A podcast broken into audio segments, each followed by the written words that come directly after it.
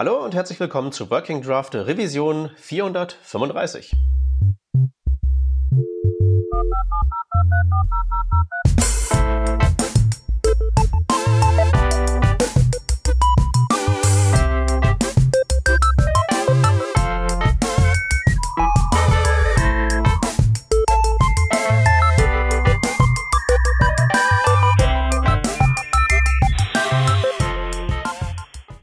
Wir sind heute zu dritt. Ähm, vom Stammteam bin nur ich dabei, die Abteilung Zynismus und dumme Fragen. Aber wir haben zum Glück zwei hochkompetente Gäste dabei. Wir haben nämlich einmal den Sebastian an Bord. Hallo. Und den Matthias. Halli, hallo. Wir haben uns versammelt, um hier zu sprechen über das Thema ähm, ja, Open Web und dezentral und distributed und so vieles weitere und werden da gleich tief in die Themen einsteigen. Ähm, aber weil ihr beiden ja, glaube ich, noch nicht bei uns zu Gast wart, ähm, wäre es super, wenn ihr euch mal eben kurz vorstellen könntet. Sebastian, darf ich dir den Aufschlag geben? Ja, mein Name ist Sebastian Lasse und ähm, ich habe ganz lange Zeit als Fotojournalist gearbeitet, Krisen und so weiter über die Welt begleitet und Geschichten gemacht. Und ähm, habe mich dann ziemlich damit beschäftigt, ähm, wie abhängig unter anderem eben Medien werden von Giganten wie Facebook und Twitter um, und bin eigentlich so zu ActivityPub gekommen. ActivityPub, eins der ähm, sozusagen ein, der konkreten Ausprägungen von dem ganzen Dezentralitäts-Indie-Thema, ne? Genau. Mhm. Das schauen wir uns nachher mal nochmal genauer an, aber wir wollen nicht auf die Vorstellung von Matthias verzichten. Hallo, äh, mein Name ist Matthias Pfefferle. Ich bin äh, irgendwann Ende der 90er, äh, habe ich mich ins Internet verliebt und bin dabei hängen geblieben, habe angefangen, meine eigenen Seiten zu bauen und äh, darf das mittlerweile auch beruflich machen. Und da ich nicht so viel mit ähm, sozialen Netzwerken wie Facebook und so weiter anfangen kann, ähm, habe ich sehr viel Zeit darauf verbracht, mein meine private Webseite netzwerkfähig zu machen oder ähm, eben mit den genannten Themen in so eine Art dezentrales Netzwerk zu bekommen und äh, genau. Mhm. Okay, ähm, jetzt sind ja schon so einige Begriffe gefallen, ähm, dezentral und Open Web und ähm, eben auch, wir haben auch schon äh, Mordor ja gerade namentlich genannt. Ähm, am besten ist es, glaube ich, wir fangen mal damit an, so die Begriffe ein bisschen auseinander zu klambüsern. Also von was sprechen wir, wenn wir so ähm, von Open Web und von dezentral sprechen? Wie grenzen sich diese ganzen Sachen, wie zum Beispiel äh, federated und dezentral, wie grenzt sich das untereinander ab? Und auch, wie grenzt sich das von äh, Facebook und den ganzen anderen Mordor-Instanzen ab? Also mit was haben wir es genau zu tun? Äh, ich habe gestern oder vorgestern was in einem Blog gelesen, was ich eine ganz schöne Erklärung fand. Und zwar ähm, war das ein Artikel über Matrix da, oder Matrix, da können wir nachher auch noch mal kurz drüber sprechen. Und äh, da wurde das erklärt in Form von dezentral bedeutet in der Regel einfach, dass ich es mir halt selbst installieren kann. Also es gibt keine zentrale Instanz, sondern jeder kann sich's installieren und Federated ist dann nochmal äh, on top und bedeutet, dass die Instanzen untereinander sich äh, unterhalten können oder Personen über die Instanzen sich ähm, untereinander unterhalten können. Genau, also ich würde auch sagen, dezentral ist halt, wie das Web eigentlich wohl gedacht war, dass jeder halt seine eigene Webseite hat, ähm, hat eben viel mit Self-Hosting, Datenhoheit und so zu tun. Und ähm, das Web, wie es heute ist, ist eigentlich, dass sämtliche Daten durch Facebook, Twitter, Universum gehen oder Google Universum und ähm, letztendlich da nicht mehr viel an dezentralem übrig bleibt überhaupt.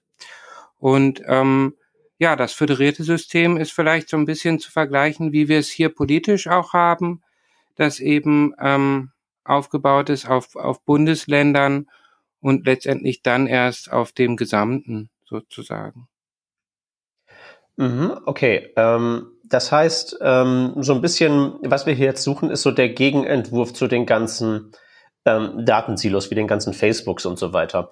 Ähm, was ich mir so vorstellen kann, was so der, wenn man so das ein bisschen bewerben möchte, was so der erste Einwand ist, der mir so einfällt, ist der, ja, okay, wir hier als Nerds haben es relativ einfach, ähm, diese ganzen Sachen selber zu hosten, selber zu installieren.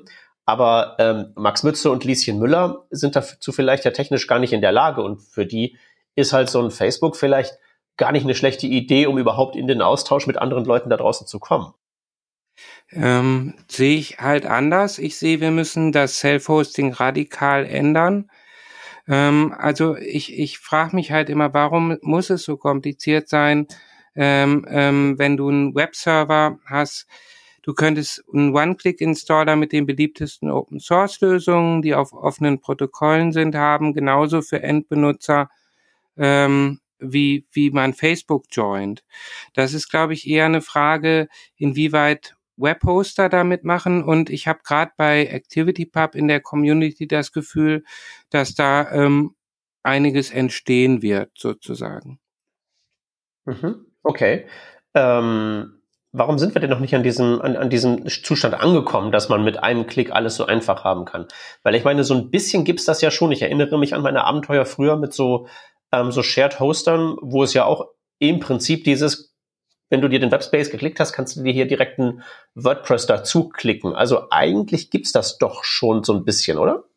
Genau. Also da muss ich mich als äh, Hosting-Mitarbeiter outen. Äh, genau das gibt's, aber äh, bisher ist, glaube ich, die Chance von dezentralen Netzwerken noch nicht so angekommen. Also viele Hoster haben immer noch zu sehr dieses ganz klassisch monetäre. Die Zielgruppe sind eben nicht Endkunden, sondern eher äh, kleine und mittelständische Betriebe. Und auf die ist man dann halt ausgerichtet. Also es geht dann halt eher darum, Shops noch mit zu installieren und ähm, die, die, wie du gesagt hast, die gängigen äh, Blogging-Systeme und so weiter. Mhm. Okay, also da, da ist dann einfach sozusagen fehlt es am monetären Anreiz für den Anbieter. Genau, also die, die breite Masse eben halt auch als, als äh, Chance zu sehen. Hm, verstehe.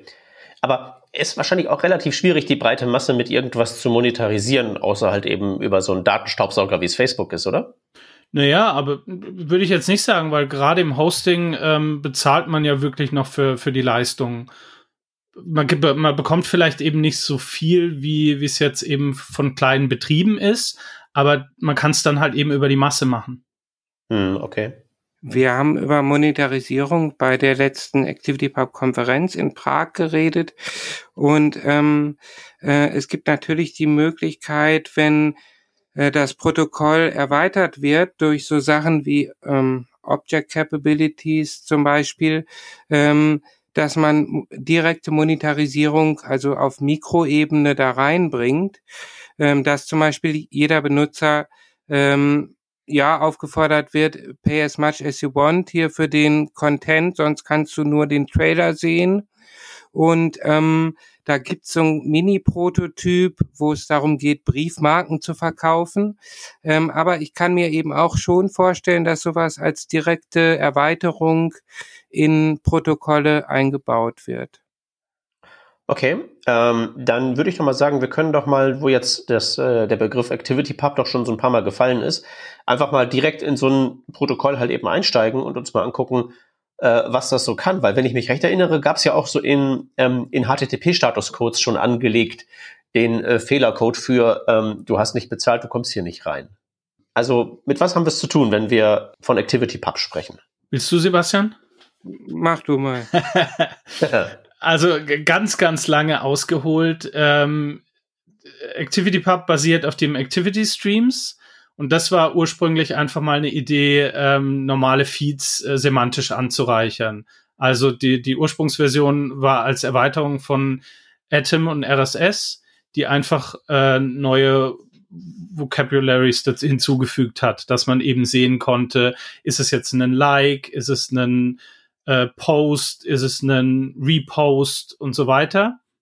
Und daraus ist dann halt irgendwann die JSON-Variante entstanden und man hat äh, im Prinzip so, so ein Set an, an Informationen geschaffen, mit dem man eigentlich jede Aktion in einem sozialen Netzwerk beschreiben kann. Und das ActivityPub ist im Prinzip das System außenrum. Also wie kann ich ähm, solche Aktionen, ähm, also wie kann ich mich darauf subscriben, wie bekomme ich die mit und wie kann ich eigene irgendwo hinsenden. Mhm. Im Prinzip kann man sich das so vorstellen wie, ähm, wie so eine Mailbox. Also genauso ist es eben auch von, von dem Wording aufgebaut. Du hast so eine Outbox, da kommt eben alles rein, was du produzierst und du hast eine Inbox, da landet im Prinzip alles, was dein Freundeskreis an Informationen ähm, produziert. Also wirklich so das reine Datenprotokoll zum Austausch. Genau, und äh, aber das ist halt schön normiert, das heißt im Prinzip sieht alles genau gleich aus hat halt unterschiedliche Objekttypen und unterschiedliche Verben, also Follow und einer Person oder Create äh, auf einen Post und so weiter. Und ich krieg das einfach als Stream und kann das dann als, ähm, als, als Gegenstelle verarbeiten. Mhm. Genau, und ähm, die reine Adressierung von dem Ganzen ist tatsächlich ähm, ein Teil auch ja von den guten Komponenten von E-Mail sozusagen übernommen. Also äh, du hast die To und CC und ähm, Blindkopie oder BCC-Felder eben und ähm, hast dazu die die Public Collection. Kannst also sagen, das geht an alle, äh, die überhaupt im Netzwerk sind. Hm. Und was ich also damit jetzt erstmal machen könnte, so als einfachste Variante, wenn ich jetzt meinen eigenen persönlichen Facebook-Killer programmieren könnte, könnte das ja im Prinzip als die zugrunde liegende Infrastruktur dienen, um das ganze, um das ganze Kommunikationsgeschehen abzubilden. Genau. Also ähm, ActivityPub ist halt das ähm, bei weitem am meist verbreiteteste Protokoll, würde ich sagen. Hauptsächlich dadurch, dass zum Beispiel auf Mastodon an die drei Millionen Leute sind und ähm, äh, ist eben eine Empfehlung vom W3C auch. Mhm. Jetzt hast du gesagt, das am meisten verbreitete Protokoll, also läuft irgendwo neben der Volksfront von Judäa auch noch die judäische Volksfront rum? Na, es gibt also im Fediverse schon verschiedene Protokolle. Also ich würde zum Beispiel Diaspora eindeutig zum Fediverse zählen. Der, der Vorteil von ActivityPub ist vielleicht, es ist einfach ein sehr flexibles Protokoll, mit dem man wirklich ganz, ganz viele Sachen abbilden kann, was soziales Netzwerken angeht. Okay. Ähm, das müssen wir jetzt mal kurz nochmal auseinanderdröseln, weil jetzt ist ja das nächste äh, spannende Wort gefallen, Fediverse und auch Diaspora. An äh, letzteres äh, erinnere ich mich, das war ja mal, ähm, also da habe ich das Bild von so ein paar jungen Leuten äh, von der Tafel vorm Auge, die sagen, wir räumen jetzt mal Facebook ab. Das ist so mein Kenntnisstand, was das angeht. Genau, der große Facebook-Killer. Ja, genau. Da, da bin ich allerdings auch eben auch so stehen geblieben und dann habe ich davon nicht mehr so richtig viel gehört. Ähm, also, was, was genau ist das heutzutage und was ist das Fediverse und wie verhält sich der Rest, von dem wir jetzt gesprochen haben, also die Dezentralität und das Activity Pub, zu dem? Also das Fediverse entstand schon ein bisschen früher mit dem, eigentlich hieß es ganz am Anfang mal Open Microblogging Protokoll und später dann O-Status. Das war eben, äh, das, das erste hieß Identica und später haben sie sich in Status.net umbenannt. Und das war so das, das erste äh, Federated-Protokoll, was so ähm, einigermaßen Popularität äh, erlangt hat und wo auch viele, ähm, viele andere Netzwerke das äh, versucht haben umzusetzen. Und ähm, die Diaspora hat sich teilweise die Dinge übernommen, hat aber sein eigenes Netzwerk im Prinzip gebaut. Also sein eigenes Federal, wie, wie nennt man das? Federated Protokoll. Genau, darf ich kurz ja. eingreifen? Also O-Status ähm, hatte damals halt auch Activity Streams in der ersten Version als Vokabular benutzt ähm, und Diaspora hat eben ein eigenes Vokabular sozusagen. Genau, und da im, im, im Prinzip hat man da wieder genau das gemacht, was man Facebook vorwirft. Man hat zwar dezentrale Netze gebaut, die wieder untereinander kommunizieren konnten, aber eben auch nur, wenn es das gleiche Netzwerk war. Also Diaspora hat nur mit Diaspora reden können und diese Statusnet-Netzwerke ähm, erstmal auch nur mit sich selbst. Ähm, und dann zu der Zeit gab es noch diverse andere. Tent.io war noch so ein anderes Protokoll. Ähm, und ich glaube, erst mit äh, ActivityPub hat man wirklich jetzt gerade ein Protokoll, was ähm, sehr weite Verbreitung hat und wo auch wirklich ein Großteil der äh, dezentralen Netze, die vorher ihr eigenes Protokoll haben, jetzt auch auf ActivityPub umgeswitcht sind. Eben Mastodon eins der, der bekanntesten, aber FriendlyCar ist noch eins oder Hub, Hubzilla, die jetzt auch alle ähm, ActivityPub unterstützen. Ja, dem ähm, würde ich voll umfänglich zustimmen, zumal äh, ich habe selber etwas mehr als ein halbes Jahr an einem Projekt für Tent damals programmiert und Tent war halt mehr oder weniger dann äh, Vaporware, würde ich sagen. Ähm, und ActivityPub ist super. Also das ist einfach eine super Community an Programmierern auch und ganz viele kleine Projekte und ganz viele verrückte Sachen, die entstehen. Ähm, ja. Mhm. Also um das jetzt nochmal zusammenzufassen, dezentral meint jetzt im Wesentlichen, jeder kann es selber machen und äh, federated heißt, dass man dann unterschiedliche äh, Produkte, nenne ich es mal, habe, die aber über gemeinsame Protokolle miteinander über Produktgrenzen reden können. Also gleichsam, dass ich meinen Facebook-Post auch zu Twitter senden kann und umgekehrt, nur halt eben ohne Datensilo.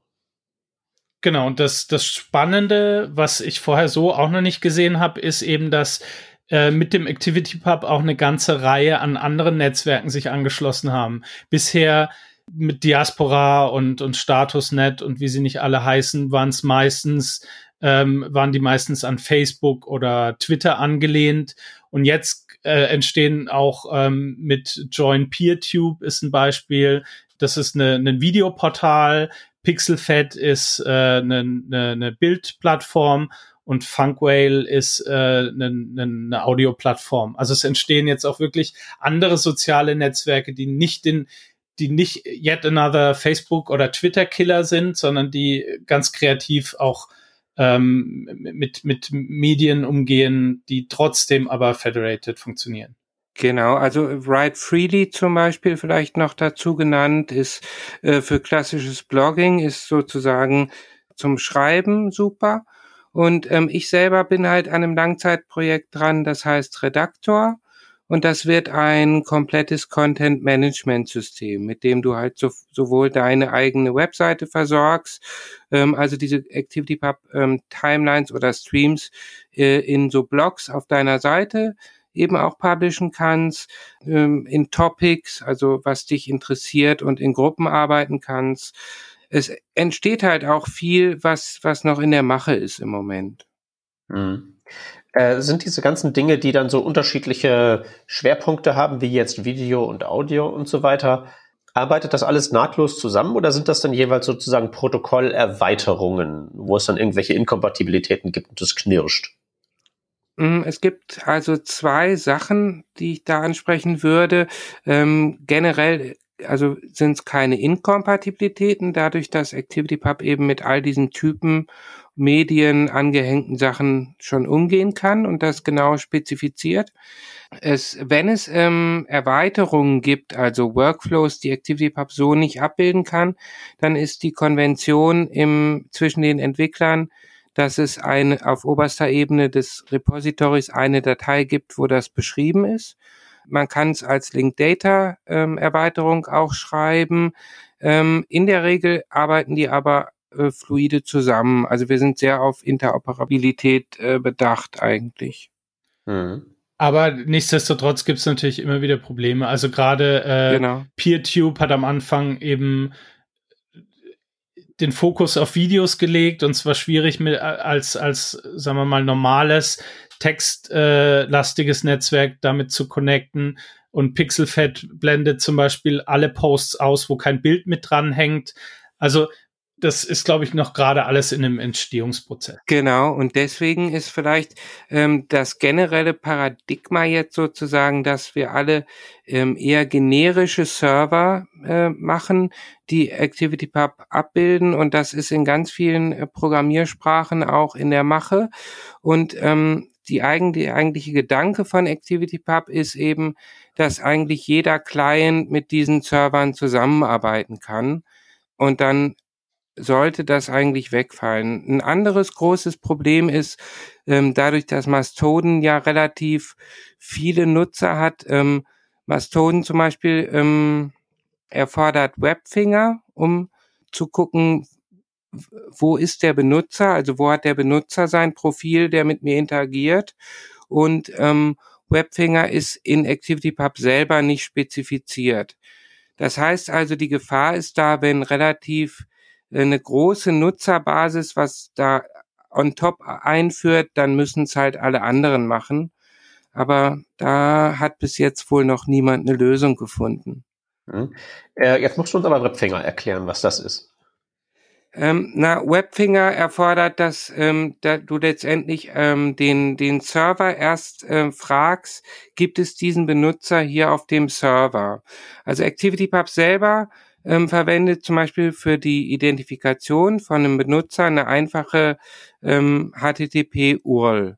Das, und unter dieser HTTP-URL erreiche ich dann das Profil des Benutzers, das mir sagt, hier ist die Outbox, die Outbox von dem Benutzer, hier befindet sich die Inbox von dem Benutzer, hier befindet sich, wenn der Benutzer das anzeigen möchte, die Liked Collection. Und ähm, du musst bei Mastodon eben erst den Server fragen, ob es den Benutzer gibt und Webfinger vermittelt dann sozusagen zwischen der ja, obersten Ebene, also der, der äh, Haupturl des, des ganzen Servers und dem Benutzerprofil. Okay, das ändert also wirklich, der, der, also die Abfolge der Kommunikationsschritte mit dem Server ändert das also tatsächlich. Also ist ein Leider ja. Unterschied. Mhm. Wobei Mastodon ähm, wirklich auch beides unterstützt. Also du kannst genauso die Profil-URL abfragen und darüber die Informationen bekommen. Ah, ähm, okay. mit Mastodon selber, aber wenn du zu Mastodon Instanzen postest, kannst du halt nicht sicher sein. Ähm, das könnte sein, also Webfinger ist halt noch, nennen wir es mal die Altlast. Das O-Status hat mit Webfinger funktioniert und äh, Diaspora benutzt es beispielsweise. Das ist eben die, diese Syntax add Benutzername add server. Äh, Top Level Domain dass du, das äh, schreibt sich halt einfacher, wenn man aus dieser ganzen Twitter-Welt kommt, dass man ähm, eben eher diese E-Mail-ähnliche Syntax benutzt als ähm, URLs oder ähm, ja, die, die, die komplette Profiladresse dort einzugeben. Deswegen, ja. im Prinzip finde ich es nicht schlecht, weil, also es fühlt sich natürlicher an, aber es bringt natürlich auch genauso ähm, viel Unverständnis mit, warum sieht's aus wie eine E-Mail-Adresse, ist aber keine E-Mail-Adresse, und so weiter. Ja, außerdem ist es eben auch so eine philosophische Sache, denke ich. Also ob du eben sagst, wenn du jetzt wirklich ne, deine eigene Webseite hast, sebastianlasse.de, die gibt's im Moment nicht, aber äh, ähm, äh, warum soll das nicht dein Identifier auch sein, sozusagen? Warum ähm, musst du sagen, ähm, sebastian at sebastianlasse.de, weil wir ja eigentlich dahin wollen, dass ganz, ganz viele Instanzen zusammenarbeiten und auch ganz kleine Gruppen, lokale Initiativen und so. Also optimalerweise sollte generell beides unterstützt werden, denke ich. Hm. Und ich schätze mal, softwareseitig kann man da auch irgendwie irgendeine Library hernehmen, die einem diese Details dann wegabstrahiert, schätze ich mal. Ich glaube, technisch ist es, ist es wirklich kein Problem. Ich würde das halt eher als als äh, User- und Usability-Problem sehen, weil am Schluss ist das auch, also ist eins meiner Lieblingsthemen, weil damit steht und fällt halt diese ganze Dezentralität, weil bei Facebook oder Twitter kann ich alles in, an einer Plattform machen. Ich suche äh, irgendeinen Kontakt, den ich bei einer Messe getroffen habe, füge ihn hinzu und ab dann bekomme ich seine Posts rein. Bei dem ganzen hm. Dezentralen äh, kommt halt nochmal ein Level dazu. Ich muss halt wissen, auf welchem Server er ist. Dann muss ich wissen, wie die, die ähm, Profil-URLs aufgebaut sind und so weiter. Also dieser ganze Follow-Prozess, bis ich halt mal den gefunden habe, dem ich wirklich folgen will, ist halt wesentlich umständlicher und da hat in meinen Augen noch niemand wirklich eine gute Idee gehabt. Na, ähm, ähm, also was heißt eine gute Idee? Das ähm, ähm, in der Realität, denke ich, sind eindeutig da mitschuld die ganzen Browserhersteller, ähm, beziehungsweise jetzt namentlich Safari und Chrome. Es gibt natürlich Lösungen wie zum Beispiel Register Protokollhändler. Das heißt also, wenn du deinen privaten Firefox macht es übrigens sehr gut. Ähm, wenn du, wenn du deinen privaten Laptop hast, dass du einfach die Identität von ActivityPub im Browser speicherst. Und ähm, der Browser selber, der, äh, der sagt nur, der Benutzer des Protokolls ActivityPub ist, ist jetzt so und so. Und ähm, der Browser selber vermittelt das Ganze. Das Problem ist halt, es funktioniert in Safari und Chrome nicht und die sind auch an der Umsetzung nicht wirklich interessiert. Ähm, Also das ist im Endeffekt das gleiche Ding, wie wenn du auf einen Mail-to-Link äh, auf einer Webseite klicken würdest. Genauso wäre das ActivityPub Doppelpunkt, ähm, aber ja, das wird nicht umgesetzt. Also ich finde es sogar noch schlimmer, weil ähm, ich habe gerade nämlich äh, bei Mastodon eben genau so ein Issue aufgemacht und äh, da kam das Kommentar, dass es am Anfang funktioniert hat und wieder rausgenommen wurde. Ja, genau. Also ähm, und ja, als es funktioniert hat, da war die, äh, da hatte die UI entscheidende äh, Sachen, also zum Beispiel Sehbehinderte konnten den Unterschied äh, gar nicht sehen, was darauf hindeutet, dass sie eigentlich halt auch nie wirkliches Interesse hatten, sagen wir es mal so. Mhm. Also dieses Register Protocol Händler, wenn ich das richtig verstehe, ist irgendeine Webseite kann sagen, ich bin der Händler für Links mit Protokoll so und so. Genau. Okay. Und dann könntest du im Prinzip einen universalen Follow-Button machen, der eben mit so einem Custom-Protokoll Custom anfängt. Ähm, diese Custom-Protokolls müssen alle mit Web plus und dann kommt der Custom-Teil. Also man könnte zum Beispiel sagen Web plus äh, ActivityPub Doppelpunkt und dann den, den Händler.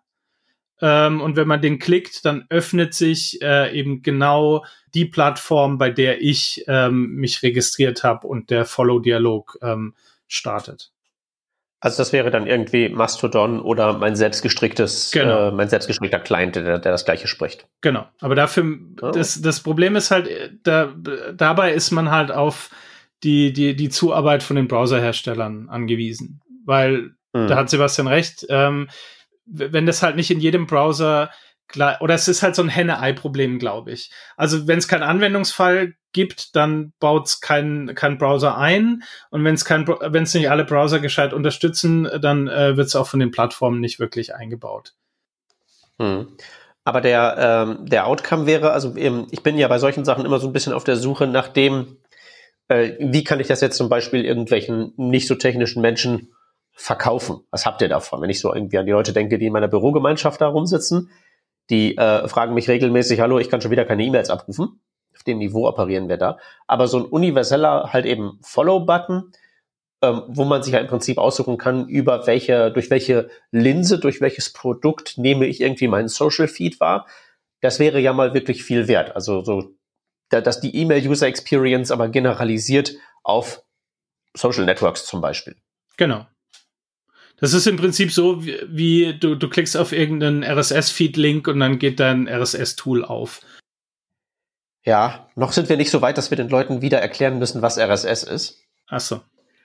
Es, naja, es ist halt eben tatsächlich so ein bisschen ja, also man, ich, ich lese ja auch relativ viel von diesem ganzen äh, Federated hier und Open da hinten, aber in der Realität sehe ich auch regelmäßig, dass irgendwelche Nachrichtenwebseiten zum Beispiel ihre RSS-Feeds abschalten, weil interessiert sich niemand mehr. Und Google versenkt seinen Reader.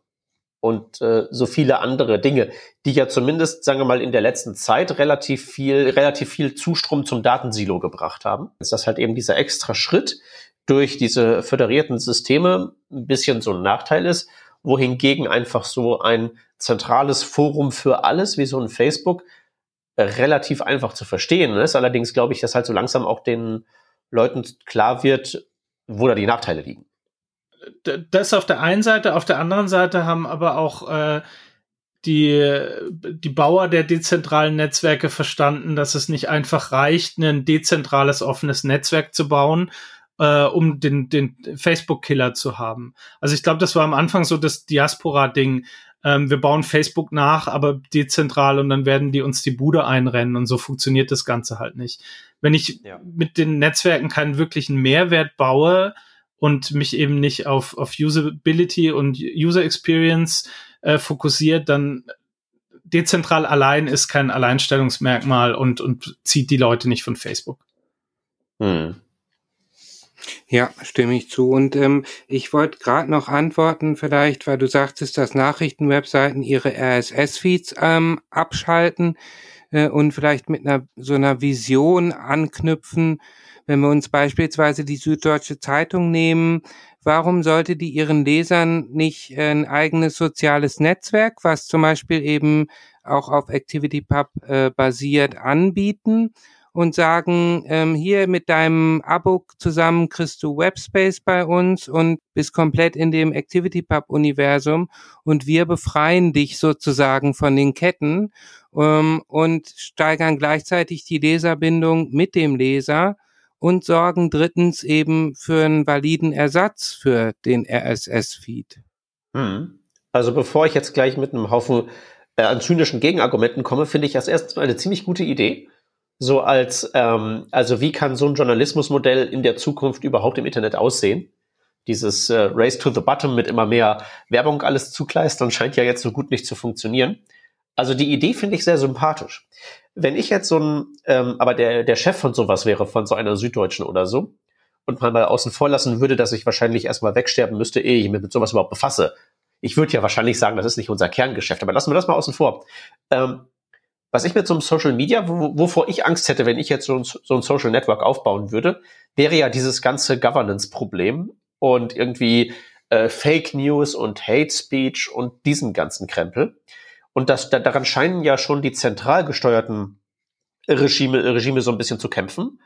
Ähm, wie läuft denn das, wenn es so äh, federated ist und wenn neben meinem äh, äh, Blümchen- und Einhörner-Server äh, direkt nebenan der Nazi-Server sitzt?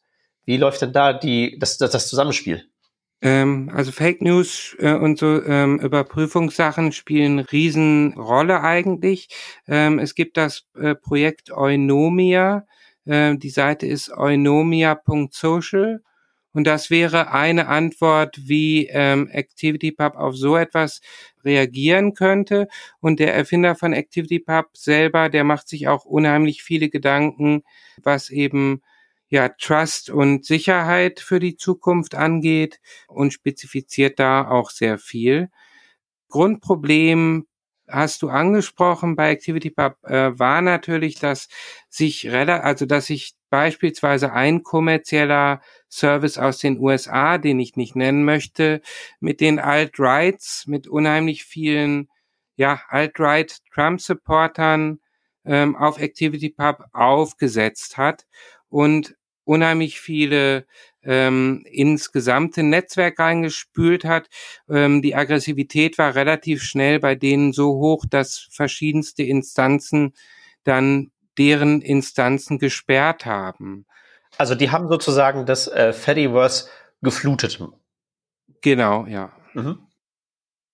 Aber okay. ich, ich würde andersrum noch eine ketzerische Frage stellen. Also ist, ist, eine, ist diese ganze Fake News-Geschichte nicht durch ähm, so zentrale Silo-Netzwerke überhaupt erst entstanden? Also wir sprechen halt bei, bei Facebook und bei Twitter ähm, mit diesen ganzen Algorithmen, die mir vermeintlich eben nur noch das zuspielen, was ich gerne lese und bauen damit massiv irgendwelche Echo Chambers, wo überhaupt gar kein Diskurs mehr stattfindet und man sich eben über Themen gar nicht mehr unterhält, weil ich eh nur die Themen bekomme, die mich vermeintlich interessieren, ähm, was über das Fediverse ja erstmal aufgehoben werden würde, weil zumindest Status jetzt sind das, ich, ich folge halt Leuten und die, und alles, was dort geschrieben wird, landet ungefiltert in meiner Timeline. Also es wird nichts priorisiert und äh, nichts irgendwie bewertet, sondern es landet einfach erstmal alles als Stream in meiner Timeline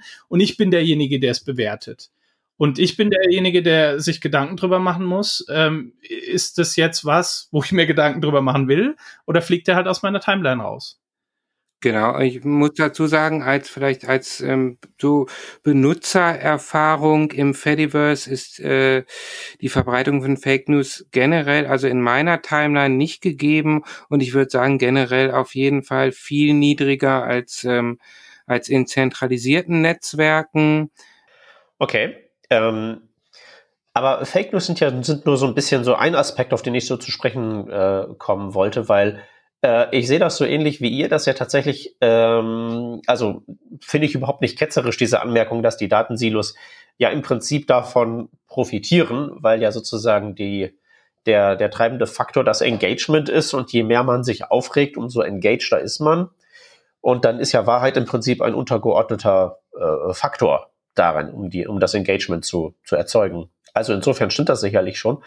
Aber äh, Fake ist ja nur jetzt sozusagen das eine. Aber es ist ja sozusagen, ich würde auch mal sagen, was so was ist so mit dem Faktor äh, Anstand? Also wenn ich jetzt wirklich global vernetzt bin, habe ich ja zum Beispiel unterschiedliche ähm, Standards von dem, was man irgendwie äh, zeigen kann und äh, was nicht. Ich weiß jetzt nicht hier Nacktheit da, Gewalt da drüben, äh, Propheten beschimpfen hier, okay, aber Propheten beschimpfen da hinten, ganz schlimmes Verbrechen. Wie, wie filtert sich sowas? Also weil vielleicht ähm, fällt es ja einem relativ leicht, irgendwie über irgendwie so Fake, News hinwegzugehen und zu sagen, den rechten Spinner da blocke ich jetzt halt eben weg. Aber was wäre denn jetzt, wenn ich zum Beispiel jetzt irgendwie so geflutet würde von so wirklich aus meiner kulturellen Perspektive komplett unerträglichem? Aber ist es nicht was, was ähm, sich eben auf die gleiche Weise regeln muss wie, ne, wie eine klassische Webseite? Also ich meine, so, so Probleme gibt's immer im Internet, Kinderpornografie, ähm, wo ganze Serverringe ähm, entstehen und, und ich halt irgendwann rechtlich dagegen vorgehen muss und dann wird das Ding vom Netz genommen. Okay, äh, wird vom Netz genommen, aber dann auch tatsächlich, also wie der Verantwortliche ähm, dann äh, verknackt. Wer ist das dann? Also ähm, wie ist denn das überhaupt so, wenn ich jetzt so was Großes bin wie Mastodon? Äh, kommt da nicht auch irgendwann mal äh, so, ähm, weiß ich nicht, das FBI um die Ecke und sagt, wir hätten hier mal gern diese Anbindung da? naja, aber, um? äh, aber dann ja auf den Betreiber der Instanz. Also es ist grundsätzlich ähm, so, dass natürlich die Instanzen selber ganz unterschiedliche Guidelines, Terms of Services haben, die sie bekannt geben und ähm, dass die natürlich beispielsweise auch ja kulturell komplett variieren. Ähm, und da stellt jede Instanz eigentlich je nach ja, Benutzerbasis ihre eigenen Regeln auf und letztendlich haftbar ist dann, denke ich, der Betreiber der Instanz. Abhängig mhm. davon, in welchem Land er sich befindet. Klar, aber insofern ist es halt schon ähnlich wie mit einer eigenen Webseite. Genau. Mhm. Ja, ähm, kann ich dann, also wenn ich jetzt so diese unterschiedlichen Instanzen habe mit ihren unterschiedlichen, ähm, eben ihren unterschiedlichen äh, Regeln, ähm, aber es gibt ja sozusagen von den Communities her noch immer eine gewisse Durchmischung. Also weil man ist ja nicht nur Nazi oder man ist ja nicht nur Freund von Hauskatzen, sondern da gibt's ja eventuell Schnittmengen. Also, also äh, wie läuft sowas wie mit, mit, mit, mit Blog, dass ich irgendwie sagen kann, ich möchte, also das, ich kann mir sicherlich irgendwelche kompletten Instanzen aus dem Feed aussperren. Wenn das jetzt zum Beispiel als die äh, Spam-Schleuder bekannt ist, dann blackliste ich die irgendwie und das ist kein Problem. Geht das dann auch so auf äh, Einzelbenutzer-Ebene? Ähm, Gibt es da vielleicht auch sowas wie so Kettenblocking? Also wer Fan von dem ist, den will ich nie sehen. Aber das ist ja genau das, das sind ja die Alleinstellungsmerkmale dann der Plattform. Also ActivityPub definiert dieses Vorgehen nicht. Das ist einfach was, wo ähm, eine Plattform sagen kann, pass auf, wir haben hier extrem gute Filtermöglichkeiten, äh, kommt zu uns und äh, profitiert davon. Genau, aber es ist schon angedacht, sowas in die in Zukunft des Protokolls auch einzubauen.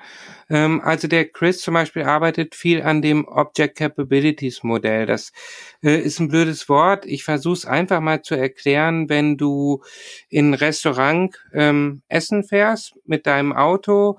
Ähm, und da ist eben so ein Parking Service. Also der Kellner steht vor der Tür und fährt dein Auto zum Parkplatz und ich weiß nicht, du hörst, dass der Kellner die falsche Musik hört und der Typ gefällt dir einfach nicht. Und dann kannst du dem Schlüssel deines Autos sagen, dass er selber jetzt nur 15 kmh fahren darf und das Radio nicht bedienen darf sozusagen.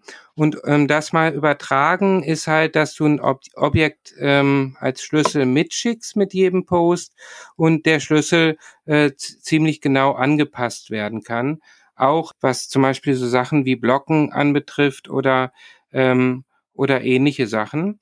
Und ähm, das sind schon Sachen, die, die auch angedacht sind, dass man vielleicht eine sehr genau granulierte ähm, Access Control dahin bekommt. Aber das ist in der, ja, in der jetzigen Version äh, genau wie Matthias sagt halt. Ja, aber tatsächlich könnte ich mir zum Beispiel so auch vorstellen, also weil ich glaube, ein so ein Ding, was halt eben ganz praktisch wäre, um das halt eben dem Otto-Normalverbraucher zu verkaufen, sowas wie dieser universelle Follow-Button ist ja so ein bisschen ein Fernziel. Da kann man ja sagen, darauf arbeiten wir hin und wenn wir das geschafft haben, dann hast du das davon. Und was ja natürlich was ist, was man jetzt im Prinzip heute schon haben könnte. Wir sind ja im Prinzip ähm, maßgeschneiderte Clients ja auch, mit denen man halt ja diese ganzen Activities ähm, Pub Services ja konsumieren kann auf eine Art und Weise, wie sie einem gerade genehm ist. Also man braucht ja nicht dann äh, den Twitter-Client und den Facebook-Client, sondern die könnten ja im Prinzip einer sein und von denen könnte es ja auch irgendwie sieben Stück geben mit komplett unterschiedlichen User-Experiences. So ist es auch aktuell, ja. Mhm. Ja, ne, also tatsächlich ist es ja so, wenn ich jetzt so, ähm, ich muss halt eben selber immer so ein bisschen damit kämpfen, dass ich unter Mastodon nicht im Prinzip Twitter, aber halt eben mit anderem Logo einsortiere, weil es fühlt sich halt von der User Experience, wenn man jetzt mal so dem Intro von Intro für Mastodon für äh, Normalverbraucher, wenn man dem so folgt, ist es ja der gleiche Prozess, als würde ich irgendwie Twitter benutzen. So vom ja, Gefühl aber ich denke, sind die Unterschiede sehr gering.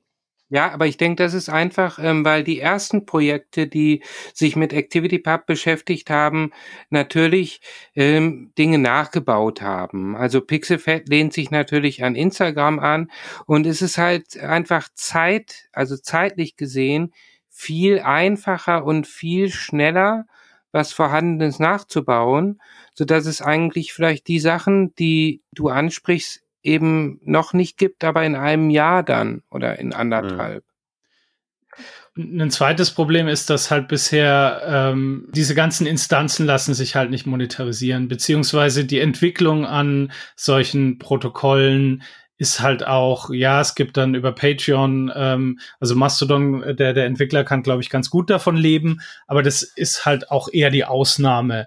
Und es wäre halt spannend, äh, da mal zu gucken, okay, entweder was sind da spannende Finanzierungsmodelle für Entwickler, beziehungsweise ist es nicht halt doch eine Chance für Hoster, dass eben ein Hoster in sowas mal investiert, statt äh, irgendwie einen Website-Bilder zu bauen ähm, oder irgendeine Blogging-Plattform, äh, halt wirklich auch mal so ein dezentrales Netzwerk zu bauen, was sich äh, jeder, äh, der, der eine Domain kauft, äh, praktisch mit One-Click installieren kann.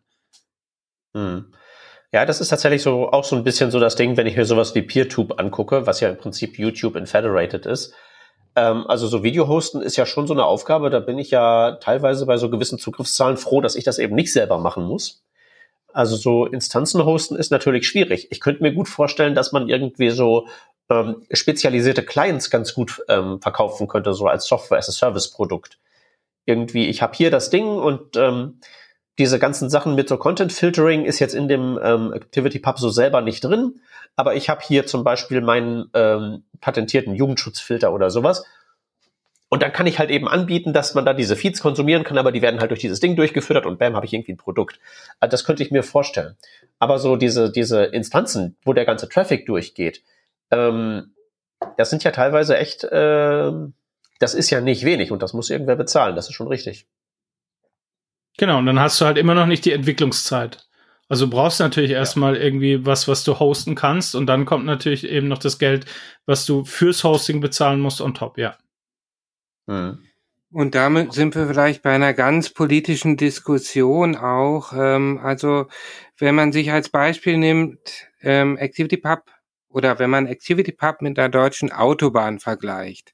Ja, für eine deutsche Autobahn zahlen wir jegliche Sicherheitseinrichtung am Straßenrand, damit Abgase in die Umwelt verbrannt werden können über unsere Steuern.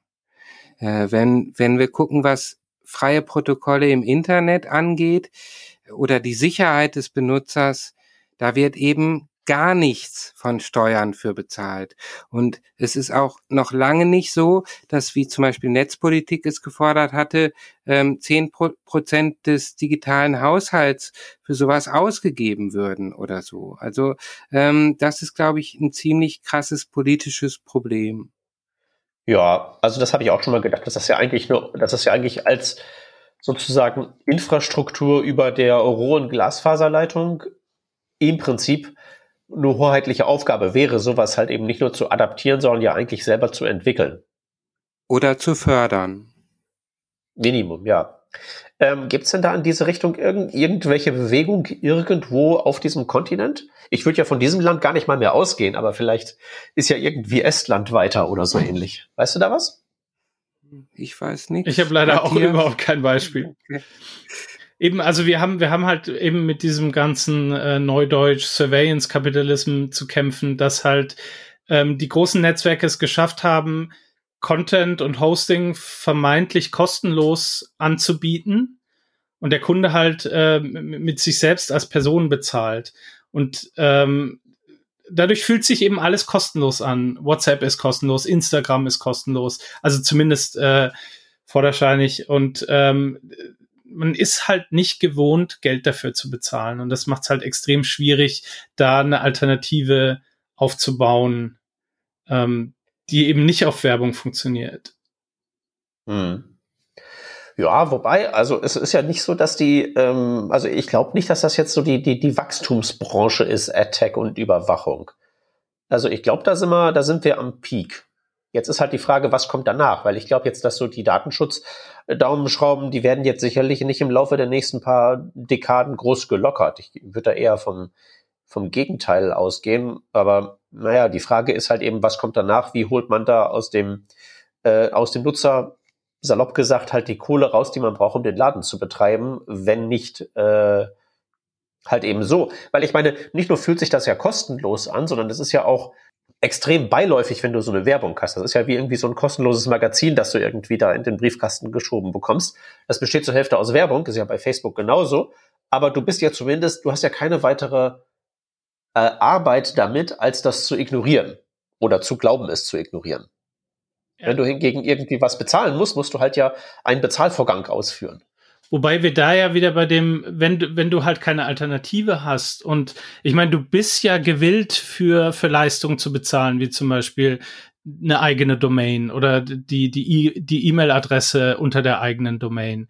Und wenn du das halt geschickt verknüpfst und ähm, ActivityPub und die Netzwerke und Blogsysteme zu der Zeit, wo ähm, Facebook halt wirklich mal radikal eingeschränkt wird, ähm, so sind, dass sie nutzbar sind und dass sie der dezentrale Folgen ganz gut funktioniert, glaube ich, dass man dann schon auch irgendwann gewillt ist, Geld dafür auszugeben. Nur zum aktuellen Zeitpunkt, wenn es halt große Netzwerke gibt, wo im Prinzip eh schon alle sind. Das ist halt auch das zweite Problem. Also, wieso sollte ich zu Mastodon wechseln, wenn alle meine Freunde eben bei Facebook sind?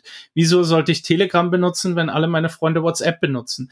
Also, du brauchst halt irgendwann, du brauchst irgendwo eine Schwelle, wo es ähm, schmerzhaft wird für die User bei Facebook oder WhatsApp zu bleiben. Und das ist halt leider einfach noch nicht erreicht. Und ich weiß nicht, ob du das ähm, herbeiführen kannst, zumindest aus Sicht der dezentralen Netze. Ja. Ja, womit wir wieder bei der politischen Sache sind, ne? Weil, ähm, also ich glaube, die Leute, die, die alle sagen, äh, die, die davon reden, Facebook zu verbieten, und damit meine ich jetzt nicht die, die nicht wissen, was das ist, sondern die da schon eine relativ genaue Vorstellung haben. Ich glaube, die meinen das zunehmend weniger scherzhaft. Also, es ist halt eben so, so tatsächlich ein Problem, dieses Ding da so zu haben und das halt ja in äh, vielen Fällen sozusagen motiviert ist durch etwas, das ja äh, aktiv den Interessen ganzer Gesellschaften entgegengesetzt ist und das groß genug ist, um damit auch irgendwelchen Schaden anzurichten. Also das Minimale wäre ja meine persönliche Forderung, diesen Laden halt mal so zu zerschlagen wie irgendwie Standard Oil früher und da viele kleine Facebooks draus zu machen, um das Problem zumindest irgendwie einzuhegen. Ähm, oder halt eben, man ersetzt es durch was Besseres, aber dann ist halt wirklich die Frage, wie kriegt man das verkauft? Also ich, ich glaube halt eben, ohne so den äh, hoheitlichen Gewaltakt, um diese großen Läden loszuwerden, weiß ich halt auch nicht, wie das funktionieren soll. Genau, und an dem Punkt sind wir halt gerade leider. Also ich gebe dir recht, wir sind da, also es ist, glaube ich, jetzt gerade so an einem, an einem Wendepunkt mit, mit Datenschutzgrundverordnung und eben, dass man halt jetzt gerade auch sieht, wie massiv äh, Facebook Wahlen beeinflussen kann, dass man es eben nicht mehr nur als Spaßnetzwerk sieht, sondern das durchaus ernst nimmt. Aber wie und wann sich das zerschlagen lässt, keine Ahnung. Okay, ähm, dann lass uns doch für den Moment erstmal noch ein bisschen äh, kleinere Brötchen backen und lass uns das Facebook zerschlagen auf irgendwie nächste Woche verschieben. ähm, ja, also man muss ja muss, muss es ja nicht übertreiben. Erstmal heute den Plan machen und dann nächste Woche geht's dem Laden an den Kragen. Ähm, wir haben hier noch so ein paar Sachen in der äh, Liste unserer Themen die wir noch gar nicht erwähnt haben. Ähm, zum Beispiel haben wir jetzt hier neben äh, Fediverse und Open Web auch noch den Begriff Indie Web hier mehrfach ähm, drin vorkommen. Was ist denn das genau? Ähm, der Florian hat ja die Idee gehabt zu dem Podcast und er hat das, glaube ich, so in zwei Teile unterteilt. Das eine so die, die äh, Federated Webseiten und die Federated APIs und hat so in die APIs eher das ActivityPub gesetzt. Und äh, ich finde halt, dass das äh, IndieWeb passt perfekt in dieses Federated Website, weil ähm, für mich ist das so eine logische, ein logisches Weiterspinnen des, des Web 2.0 ist. Also es geht darum, jeder, ähm, wie, wie der Name auch sagt, jeder hat seine, seine eigene Webseite. Und die, die Paradigmen sind ganz einfach. Alles, was du veröffentlichst, veröffentlichst du zuerst auf deiner eigenen Webseite. Also da gibt's so schöne Akronyme wie äh, äh, POSSE und PESOS, Publish on your own site, Syndicate elsewhere und äh, Pesos ist Publish Elsewhere and Syndicate to Your Own Site. Das sind im Prinzip, also bei, bei Twitter äh, schreib alles zuerst auf deine Seite und äh, schick eine Kopie nach Twitter und bei Instagram geht es nicht über die API, da kannst du es umgekehrt machen. Also knippst dein Bild über Instagram und packst danach wieder auf deine Webseite. Um eben das Zentrum deines Geschehens ist deine Webseite. Das ist deine okay, Identität also in, im in, Netz. Indie genau. ist also dann quasi so eine, eine, eine, Bewegung mit diesen Zielen und diesen Herangehensweisen und dieser Weltsicht. Das ist jetzt nicht irgendwie ein Softwareprodukt oder sowas. Nee, ähm, IndieWeb hat zwei, zum Beispiel zwei Events, die immer wieder stattfinden. Das eine ist ähm, das Indie Webcamp, wo sich ganz, ganz viele Leute treffen, die eigene Webseiten haben und ähm, ja, so, so über die Mikroprotokolle, Webmentions, WebSub und so Sachen, die da verwendet werden, sprechen. Und es gibt dann noch die Homebrew Website Clubs, wo die Leute sich ganz lokal treffen, um sich gezielt bei ihren eigenen Webseiten ähm, Erstellung und so zu helfen. Wir hatten ja ganz kurz äh, die Register Protocol Händler besprochen. Ich selber habe auch äh, in die Webcams veranstaltet und sowohl der Pelle Wessmann als auch ich haben da bei den Videos Demos zu diesen Protokollhändlern auch mal gemacht. In die Webcams werden in der Regel halt dann ähm, ja äh, die Demos aufgezeichnet, so dass sie noch verfügbar sind und ähm, das Indie-Web selber basiert so ein bisschen auf dem ja Self-Dog-Food-Prinzip, also ähm, sich erstmal selber seine Sache zu programmieren und mit Freunden wobei die Grundprinzipien, wie Matthias sagte, von Pesos und Posse, also zum Beispiel alles auf seiner eigenen Webseite zu veröffentlichen und dann woanders, können genauso auf ActivityPub übertragen werden, wenn du deine eigene ActivityPub-Instanz hast und erst danach die Sachen weiter verteilst an Twitter und so weiter. Mhm, okay. Aber so der, der maßgebliche Unterschied zwischen ähm, äh, Fediverse und, und IndieWeb ist, dass das Fediverse eine, eine sehr klar definierte API ist. Und das IndieWeb eher so den, den, den Ansatz hat, wir versuchen das zu nutzen, was aktuell da ist. Wir versuchen alles, was nicht die Protokolle spricht, die wir haben, ähm, bauen wir uns eine Bridge, die von dem Protokoll in, in die proprietäre API übersetzt. Also es geht so ein bisschen in, in den Anfangszeiten von, von dem Web 2.0, ähm, jeder hatte seinen Blog und ähm, die, die ersten Netzwerke entstanden ums Bloggen drumherum. Das heißt, sowas wie Flickr ähm, war einfach nur, ähm, es das Hosting war limitiert, Bilder konnte man nicht so gut hochladen. Flickr war die ideale Ergänzung ähm, für Blogs, äh, auch mal Bilder hochzuladen und dann äh, in, in die Blogposts mit reinzupacken. Und so ähnlich sieht das, ähm, das, das IndieWeb auch. Also die, die, die zentrale Stelle ist meine Webseite, aber warum nicht auch die, die Reichweite und die Netzwerkeffekte von Facebook und Twitter nutzen?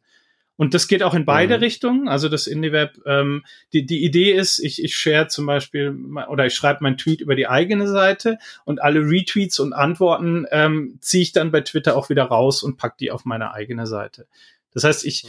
bridge eigentlich das, was ähm, im Fediverse eben schön definiert ist, äh, baue ich eben so, dass es mit den Netzwerken, die ich gerne nutzen will, ähnlich funktioniert. Aber eben jetzt schon und nicht erst in, in, in der Idealwelt, wenn alles ähm, ActivityPub spricht.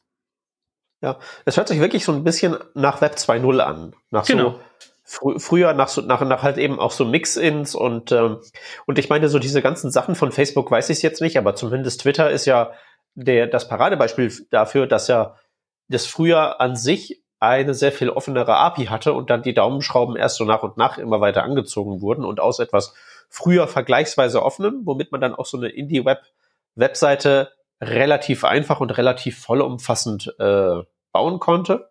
Zum jetzigen Zustand, wo man halt in diesen Third-Party-Clients irgendwie keine Polls mehr haben kann, weil die API das halt einfach nicht hergibt, die öffentliche. Ja. Genau. Und also das heißt, im Indie-Web-Mitglied ähm, ist man ja im Prinzip schon, solange man, also zumindest im Geiste, sobald man halt eben auch schon sein eigenes, äh, weiß ich nicht, Blog hostet und nicht irgendwie bei Medium.com oder so da rumschreibt. Genau, das ist im Prinzip die Grundvoraussetzung. Du hast deine eigene Webseite, du hast die Domain, die drauf zeigt und dann bist du eigentlich schon Mitglied äh, des Indie-Webs. Ähm, und dann gibt's, ja, das ist, das ist super. Genau. Das ist super, weil das ist, das ist im Prinzip ein, äh, also wie gesagt, Web 2.0, im Prinzip wäre das ja, wenn man jetzt mal so auf der Zeitleiste guckt, ist das ja im Prinzip ein Rückschritt. Man geht ja dahin, wie es früher war, aber hat halt eben sozusagen ein frisches äh, Branding dafür. Und man kann jetzt irgendwie sagen, nein, ich bin jetzt nicht hier so der grumpy old man, der sagt, früher war alles besser, sondern im Prinzip das, gut, das, das, das alte, das, das gute alte bewahren und mit den neuen Sachen halt eben kombinieren, damit es halt eben nicht im Datensilo landet und man sich da nicht in medium.com und ähnliche bescheuerte Services begeben muss. Genau, und das Spannende ist, dass äh, eben die Protokolle, die aus dem IndieWeb raus entstanden sind, ähm, auch sehr an den Web 2.0 Protokollen angelehnt sind, wie zum Beispiel Pingbacks und Trackbacks, ähm, heißt jetzt Webmention. Es ist einfach eine, eine, eine einfache Version, eine andere Webseite zu pingen ähm, statt äh, APIs wird ähm, eben um auf der anderen Seite, also die, die große Kritik am Pingback war ja, ähm, dass das so einen komischen, äh, schrecklichen Ausschnitt gab mit irgendwie äh, eckigen Klammern und Punkten vorne dran und das mhm. man nie genau wusste, okay, was soll das jetzt?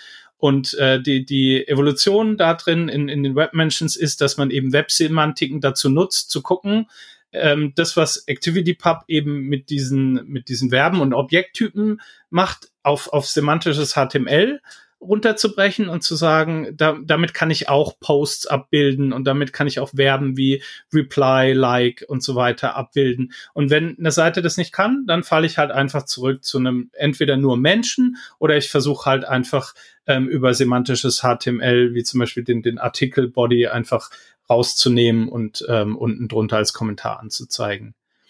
Und okay, weil ähm, ein, ein kurz, eine kurze Frage noch. Webmention ist also ähm, Trackback 2.0. Äh, Pingback 2.0, ja.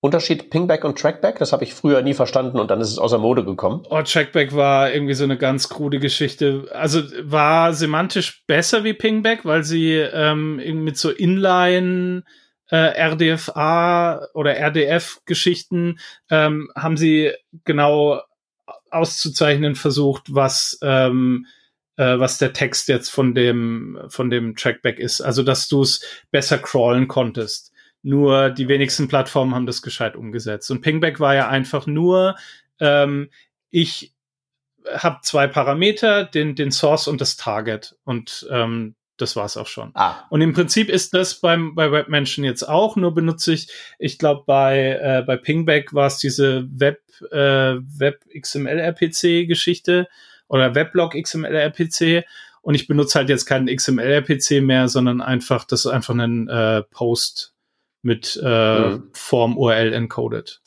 Und da ja, steht, weil wir halt eben doch nicht mehr 2004 haben. Genau. Und da steht im Prinzip nur auch nur die Source und der Target drin und die äh, Target-Webseite versucht dann eben äh, den Source äh, sich zu analysieren. Gibt es da irgendwelche Websemantiken, die ich benutzen kann?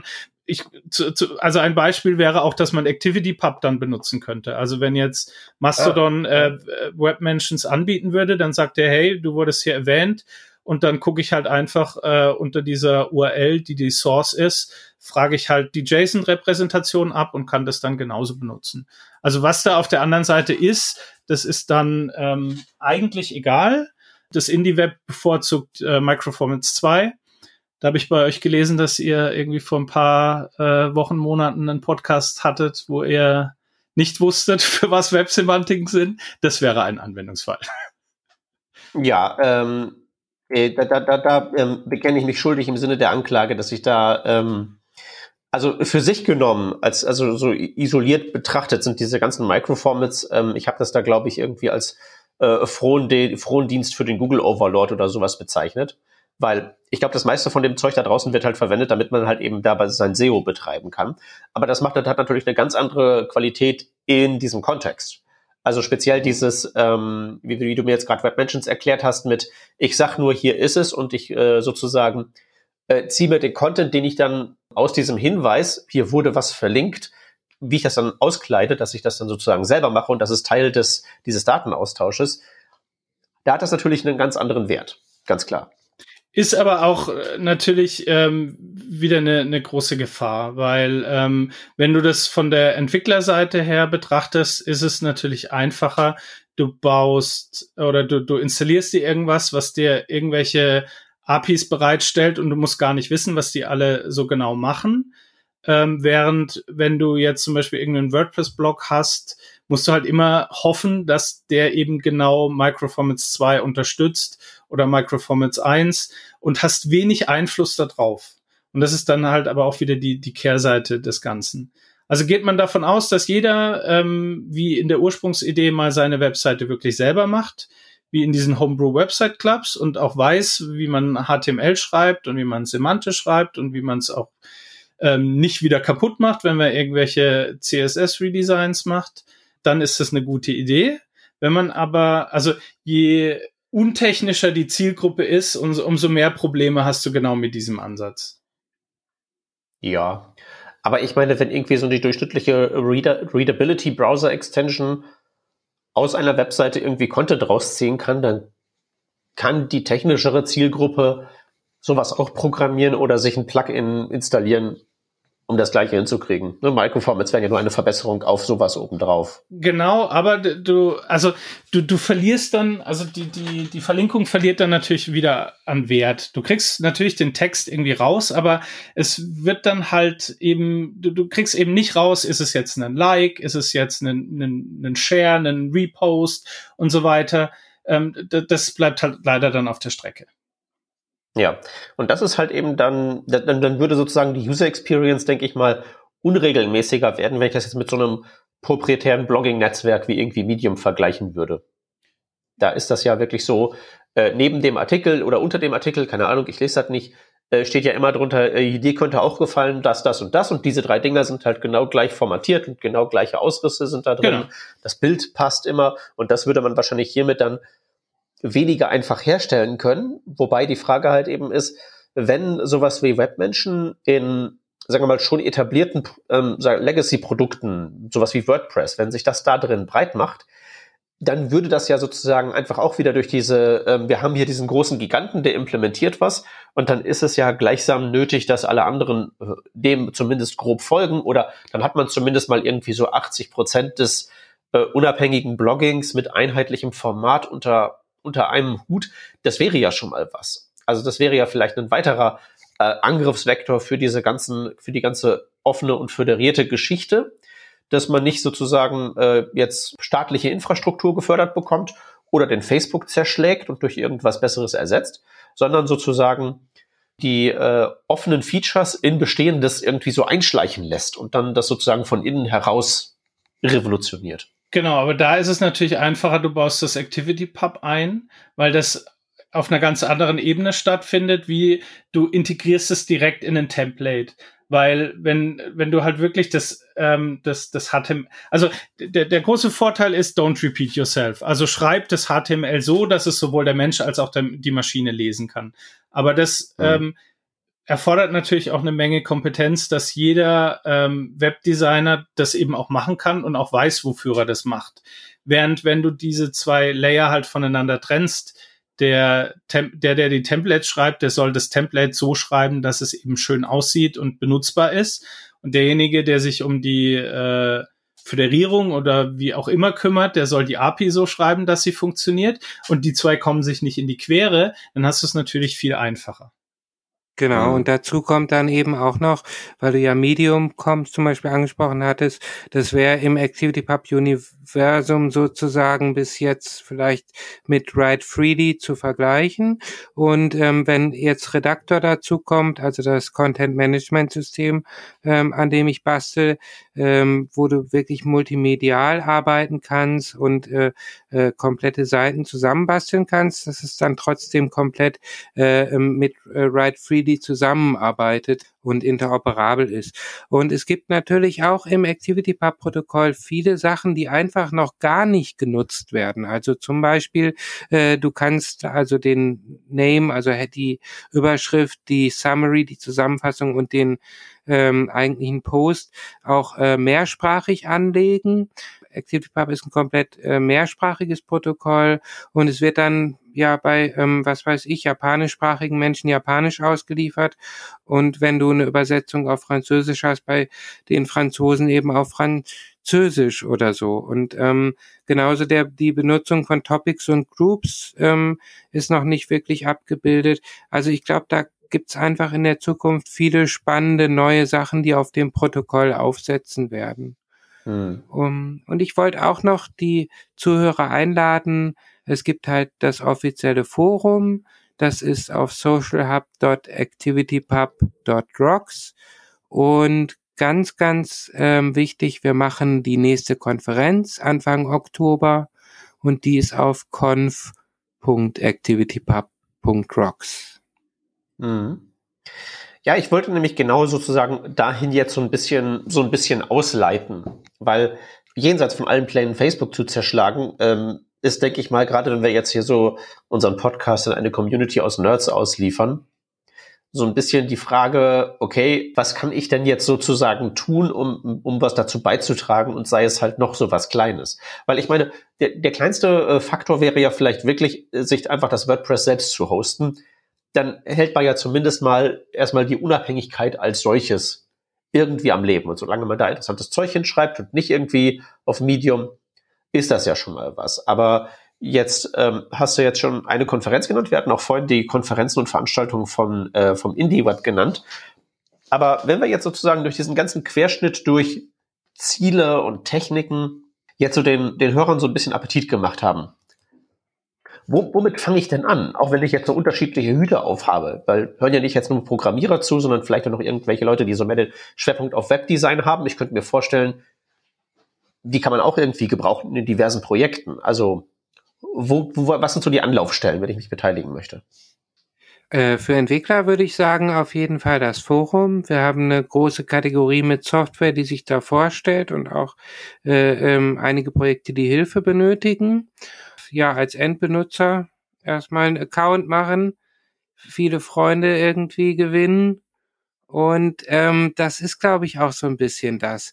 Ich glaube, keiner von den Entwicklern bei ActivityPub möchte Facebook zerschlagen, sondern macht sich einfach wirklich Gedanken drum, ähm, ja, wie er selber zum Beispiel optimal mit seinen Freunden äh, seine Interessen betreffend kommunizieren kann. Hm. Und von der anderen Seite ist es äh, indieweb.org und ähm, dort findet man eben auch äh, Infos zu dem Homebrew Website Club.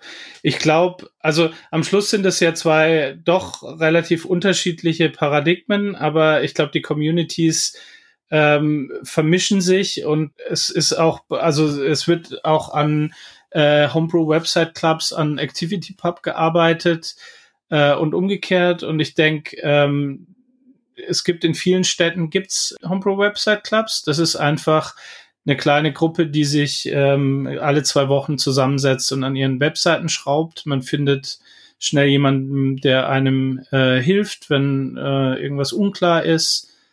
Und aber als ersten Schritt sich eine Webseite zu installieren und eine Domain zu registrieren. Ja, die kleinen Sachen, mit denen muss man halt eben erstmal anfangen, dann kann man es halt eben noch nach oben eskalieren. Domains sind super cool. Ja, also tatsächlich, es, es kostet ja auch wirklich nichts. also allein schon der E-Mail-Adresse wegen würde ich eigentlich sagen, jeder, der halt irgendwie, einen, also gerade die mit dem Allerweltsnamen, müssten eigentlich sofort zuschlagen. Auf der Indie-Webseite gibt es, das ist ein Wiki und da gibt es eine schöne Seite, die heißt irgendwie Site Death. Also Seiten, die äh, über die letzten Jahre gestorben sind, sowas wie GeoCities oder die Yahoo-Foren oder wie, wie hieß das Netzwerk, was äh, Twitter platt gemacht hat? Ah, keine Ahnung mehr, aber eben diverse Foren mit was weiß ich, wie viel tausend, ähm, hunderttausend Millionen Benutzer, die von jetzt auf nachher ihren kompletten Content verloren haben. Und deswegen ist es, glaube ich, ja. wichtig, sich dessen zumindest mal bewusst zu machen. Und auch Facebook wird nicht ewig leben. Und ähm, es reicht eigentlich nur, dass Facebook einen wegen irgendwelchen äh, Datenschutz äh, oder nicht Datenschutz, ähm, vermeintlichen Verstößen. Ver genau, Dankeschön. Vermeintlichen Verstößen eben von der Plattform schmeißt und man ist seine kompletten Daten und sein komplettes Netzwerk los. Deswegen sollte man sich da über kurz oder lang Gedanken drüber machen, wo man ähm, seine Inhalte veröffentlicht und seine Freunde sucht. Ja, und das sind ja auch Dinge, die man den nicht technischen Bekanntschaften, glaube ich, ganz gut begreiflich machen kann. Ne? Also wir haben jetzt ja so einiges gehabt, diesen universellen Follow-Button, der Datenschutz, also ich glaube halt wirklich, dass diese, dass, dass wir Peak Ad und Peak Surveillance Capitalism jetzt haben oder hatten und dass es da jetzt noch bergab geht und halt eben, ich meine, man muss sich ja nur mal die Kommentare unter irgendwie Google stellt irgendeinen Service ein, jedes Mal auf den Nerd-Webseiten angucken. Äh, da ist ja das, das ist ja mittlerweile das Wehklagen nicht so, oh mein Gott, damit konnte ja keiner rechnen, sondern ach guck, ich hab's doch gleich gesagt. Genau. Ja, ja. Und das ist natürlich auch was. Und man kann es halt eben nicht, nicht wirklich sinnvoll exportieren oder irgendwo anders dann, dann in irgendwas anderes überführen. Das ist halt sehr selten der Fall. Ich, ich scroll gerade durch diese Side-Deaths durch. Erstaunlich, dass, ähm, wie viel davon ich tatsächlich alles auch schon mal gesehen habe. Und das ist eigentlich so ein bisschen erschreckend. Genau. Und ähm, irgendwie hat man sich auch schon damit abgefunden, dass das passiert. Eben gerade äh, mit Google Plus ist ja auch eigentlich ein doch relativ großes Netzwerk vor gar nicht so allzu langer Zeit eingestellt worden. Und selbst wenn man durch jetzt die Datenschutzgrundverordnung äh, irgendwann zukünftig seine Daten exportieren kann, ist es in höchstwahrscheinlich in irgendeinem Format, was man nirgendwo anders wieder benutzen kann. Dann hat man es zwar irgendwo auf der Festplatte liegen, aber groß was damit anfangen kann man auch nicht. Ja, ich glaube nicht, dass man das irgendwie wieder in, irgendwas überführt bekommt. Also das ist ja, das ist ja sogar der nächste Schritt. Dann ist es halt ihr proprietäres Format, solange das Sinn ergibt. Aber das ist ja meistens nur ja, du kannst deine Daten anfordern, dann kriegst du die irgendwie auf einer CD und die sind halt irgendwie CSV und dann kriegt man auf keinen Fall wieder irgendwas Strukturiertes bei raus, weil es halt nur darum geht, irgendwie diesem Gesetz da Genüge zu tun. Aber es, es muss ja schon diesen Geist, also die Daten müssen ja sozusagen zum wieder reimportieren gedacht sein, wenn ich sie exportiere, sonst wird das ja niemals funktionieren. Genau. Ja, ja. Friendster, stimmt, das gab's ja auch mal. Oh, weia, ja, ja, das sind einige. Äh, Friendfeed. Mhm, mhm, mhm. Ja, alles nicht mehr da. Alles nicht mehr da. Und einfach nur, weil es halt eben nicht, ähm, nicht offen war. Ne? Sonst hätten sich immer irgendwelche Enthusiasten gefunden, die das noch weiter bespielen. Genau. Hm. Okay, ähm, dann würde ich sagen, können wir uns ja so langsam mal Richtung, ähm, Richtung hier Ende ähm, durcharbeiten, aber vorher müsst ihr mir noch euer persönliches Lieblingsprodukt äh, des dezentralen Distributed Federated Open Web verraten. Was ist so euer persönliches Highlight? Also muss jetzt nicht unbedingt äh, irgendwie ein, ein, eine, ein, ein Service sein, den ihr nutzt, sondern kann auch irgendeine Technik sein. Irgendwas, wo ihr sagt, das ist richtig clever und damit räumen wir, hm, weiß ich nicht, demnächst mal groß auf. Sebastian? Ähm, na, also du darfst auch dein eigenes Pro Projekt gerne nennen. Genau, okay. natürlich, dann ist es das natürlich. Ich, äh, ist, ist ja klar irgendwie. Ähm, also ich kann halt nur jeden einladen, zum einen eben bei der Konferenz mitzumachen, dass wir uns irgendwie alle kennenlernen. Vor allen Dingen, das ist super wichtig, dass alle Entwickler einmal im Jahr drüber sprechen, dass äh, fürs zukünftige Jahr auch wirklich alles zusammenarbeitet, was, äh, was so entsteht. Und ähm, ähm, also wir suchen ähm, auf jeden Fall auch noch Programmierer, speziell für den Node.js-Server. Wo wir jetzt gerade bei sind, sind so die Web-Komponenten, also möglichst generische Widgets sozusagen, die direkt auf Acti die man direkt mit ActivityPub Objekten füttert eigentlich. Das wird das Next Big Thing. Mhm, okay. Also bei mir, bei, bei mir sind es zwei Sachen. Also ich mag die, die Grundidee vom, vom Indie-Web, also dieses ähm, fang einfach mal mit deiner Webseite an. Es ist eine sehr, äh, sehr schöne Community. Es ist sehr produktiv. Es wird extrem viel gemacht. Man kann sofort anfangen, weil es eben auch im Kleinen funktioniert. Ähm, viele Seiten unterstützen immer noch Pingback. Das heißt, man muss eigentlich es reicht, wenn man seine Theme mal durchgeht und mal guckt, ob man äh, die Websemantiken verbessern kann. Das ist was, das ist relativ einfach da reinzukommen und auch mit mit wenig Know-how ähm, ein bisschen HTML reicht eigentlich schon, um ziemlich viel zu erreichen. Und auf der anderen Seite, technisch gesehen, reizt mich natürlich halt extrem das ActivityPub-Protokoll, weil es halt jetzt wirklich mal ein Protokoll ist, was relativ äh, eine relativ breite Masse erreicht und es extrem viele Netzwerke gibt, die sich darauf einlassen. Und ähm, da bin ich echt gespannt, wie das weitergeht. Gut, dann äh, würde ich mich dem einfach mal genauso anschließen. Das hört sich nämlich alles interessant an und ich glaube, ähm, wir sind halt hier wirklich an so einer Gabelung des Weges. Wenn wir jemals eine Chance haben, äh, diese ganzen Datensilos zu sprengen, dann sind wir von dieser Chance nicht weit entfernt. Die Technik haben wir da und wir haben auch so ein bisschen das Momentum da, dass den ganzen Facebooks im Moment ein bisschen Feuer unterm Hintern gemacht wird. Und wir werden sehen, ob wir es schaffen. Ich danke euch auf jeden Fall äh, für eure Zeit und für diese spannenden Einblicke in dieses extrem breite äh, Thema. Wir haben ja wirklich einmal alles erschlagen, oder? Hoffentlich. Ja, ähm, also wenn euch nichts mehr einfällt, mir definitiv auch nicht. Super, dann äh, ich danke euch beiden. Äh, war mir ein großes, großes Vergnügen. Danke für die Einladung. Vielen, vielen Dank. Und wir danken natürlich auch ähm, unseren werten Zuhörern ähm, fürs Zuhören. Ihr seid wie immer herzlich eingeladen, unter dieser Revision zu kommentieren, uns ähm, auf Social Media zu folgen. Jetzt äh, bin ich in der unangenehmen Situation, hier zu erwähnen, dass wir uns äh, bei so bei Mordor und äh, im, im, im Dritten Reich unter dem Handle Working Draft, äh, dass wir da zu finden sind. Aber ich werde umgehend auch äh, die, das Anlegen einer Mastodon, äh, eines Mastodon-Accounts in die Wege leiten. Ähm, also wenn ihr trotzdem auch Gast werden wollt und uns in ähnliche Situationen bringen möchtet, dann äh, meldet euch und kommt in die Sendung. Außerdem könnt ihr auch gerne Sponsor werden, wenn ihr also ein spannendes Produkt zu verkaufen habt oder eine offene Stelle zu füllen habt. Sagt uns Bescheid und wir äh, werden das in unserer Sendung entsprechend bewerben. Außerdem könnt ihr uns natürlich auch bei Patreon folgen und ähm, wir werden uns dann dafür bedanken. Was wir nächste Woche in der Sendung haben, steht noch nicht in meiner schlauen Tabelle hier drin. Deswegen werden wir uns davon überraschen lassen. Ihr uns euch genauso, wie ich das tun werde. Danke fürs Zuhören auch von meiner Seite. Tschüss und bis zum nächsten Mal.